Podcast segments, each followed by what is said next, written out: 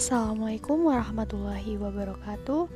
Perkenalkan nama saya Khori Anissa dari jurusan Pendidikan Profesi Guru yaitu bidang Pendidikan IPA NIM 22323299460.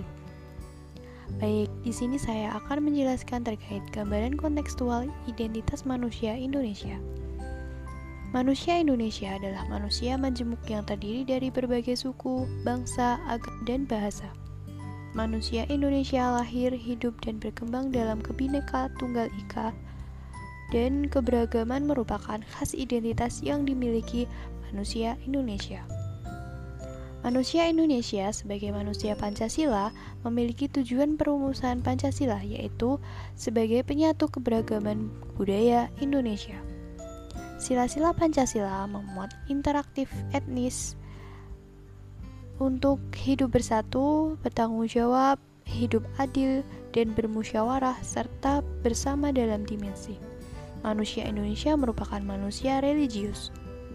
Pendidikan di Indonesia sendiri yaitu mengutamakan kerjasama, kecerdasan beragama, dan melestarikan keberagaman dalam hal ini, untuk mewujudkan generasi milenial yang tetap menjunjung tinggi khas identitas manusia Indonesia. Kemudian, kita lanjutkan dengan implementasi keberagaman manusia Indonesia. Yang pertama, di sini pembelajaran secara mandiri, kolaboratif, kreatif, baik dalam bidang akademik dan non-akademik, serta pembiasaan seperti Jumat beribadah, kemudian tadarus di pagi hari, ataupun kegiatan-kegiatan yang lainnya yang mendukung kegiatan di sekolah. Kemudian yang kedua ada kegiatan gotong royong baik di sekolah atau di lingkungan masyarakat.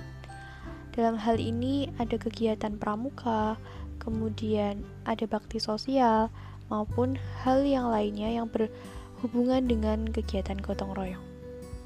Adapun tantangan dan solusi terhadap terkait tentang pembelajaran.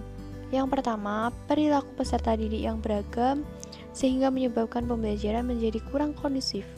Akan tetapi, hal tersebut dapat diatasi dengan melakukan pendekatan terhadap peserta didik untuk memahami karakteristik, sehingga akan memperoleh solusi.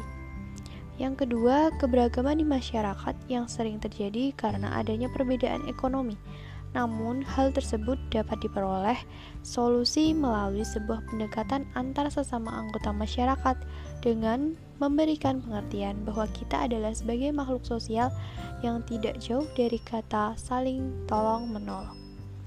Baik, itulah tadi penyampaian terkait tentang keberagaman manusia di Indonesia yang berhubungan dengan pendidikan di Indonesia. Ada kurang lebihnya Mohon maaf, saya akhiri dan berjumpa lagi pada pertemuan selanjutnya. Wassalamualaikum warahmatullahi wabarakatuh.